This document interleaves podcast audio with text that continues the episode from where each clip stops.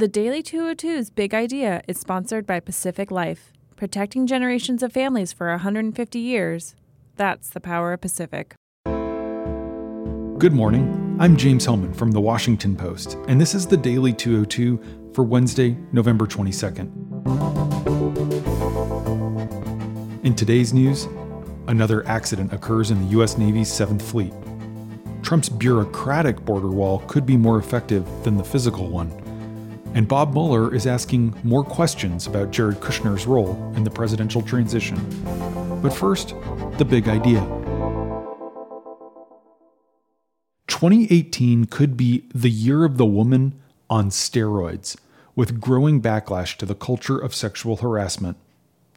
The daily stream of revelations about sexual harassment should be viewed, at least in part, as a belated backlash to Donald Trump's 2016 victory which came despite the emergence of the Access Hollywood video and several women who accused him of misconduct. A similar situation happened in 1991 when Anita Hill testified during Clarence Thomas's confirmation hearing that he had sexually harassed her when she worked for him at, of all places, the Equal Employment Opportunity Commission. Thomas denied wrongdoing, and he got confirmed anyway.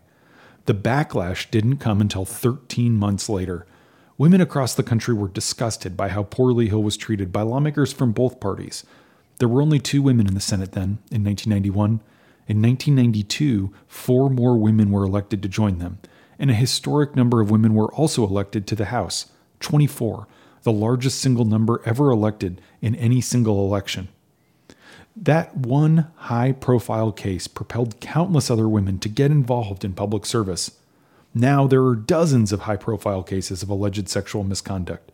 It stands to reason that this could lead to bigger backlash at the polls in 2018 and 2020 than we saw during what's now remembered as the Year of the Woman. The massive women's marches on the Saturday after Trump's inauguration were a harbinger of bigger things to come. Democratic victories in this month's off year elections were driven by women. Exit polls in Virginia showed a big swing in the party's direction among married women and white women with college degrees a bumper crop of women won down ballot races. A nurse decided to run against a county commissioner in New Jersey because of an offensive Facebook post about the Women's March. She beat him. The filing deadline to run for Congress next year has still not come in many states, and there are a lot of highly qualified female candidates in crowded primary fields who are vying to take on male incumbents. After Trump won, there was widespread fear among women's advocates that it would have a chilling effect on victims of sexual assault having the courage to come forward. The past few weeks have shown that they were perhaps overly pessimistic. Now the question is how voters will respond. The coming year will provide a gauge of how much things have really changed. The first test will come in three weeks in Alabama. President Trump on Tuesday indicated support for Alabama Republican Senate candidate Roy Moore, who's accused of sexual misconduct by several women when they were in their teens and he was much older. Trump's supporting Moore even as establishment Republicans condemn him. The president said about the race, quote, "We don't need a liberal person in there." But as Trump throws in his lot with Moore, the reckoning elsewhere continues. The House Ethics Committee said it has launched a formal investigation into allegations that Michigan Democratic Congressman John Conyers, the top Democrat on the House Judiciary Committee, sexually harassed female aides and used official government funds to settle a complaint.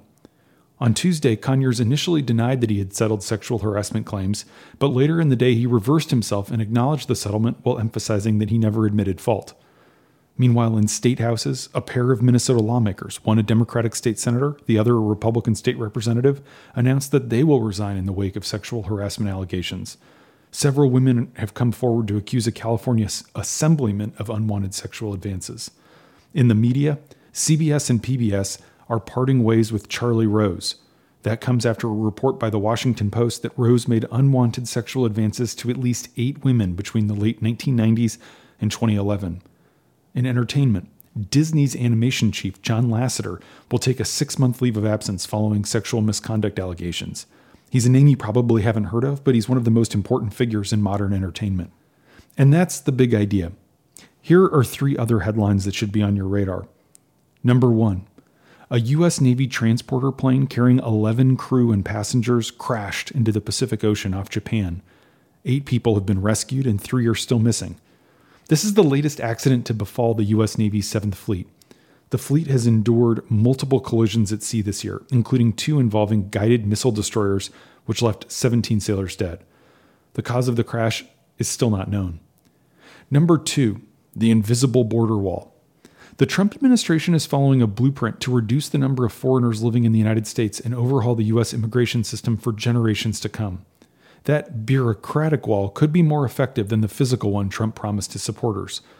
The administration is moving to slash the number of refugees, accelerate deportations, and terminate the provisional residency of more than a million people, among other measures. Trump is also pushing GOP legislation to cut annual legal immigration by half. Number three, Special counsel Robert Mueller's team is probing Trump's son in law, Jared Kushner's contacts with foreign leaders during the presidential transition, including his involvement in a dispute at the United Nations. The UN resolution in question was passed last December and condemned Israel's construction of settlements in disputed territories. Witnesses say Israel asked members of the Trump transition team to help block its passage.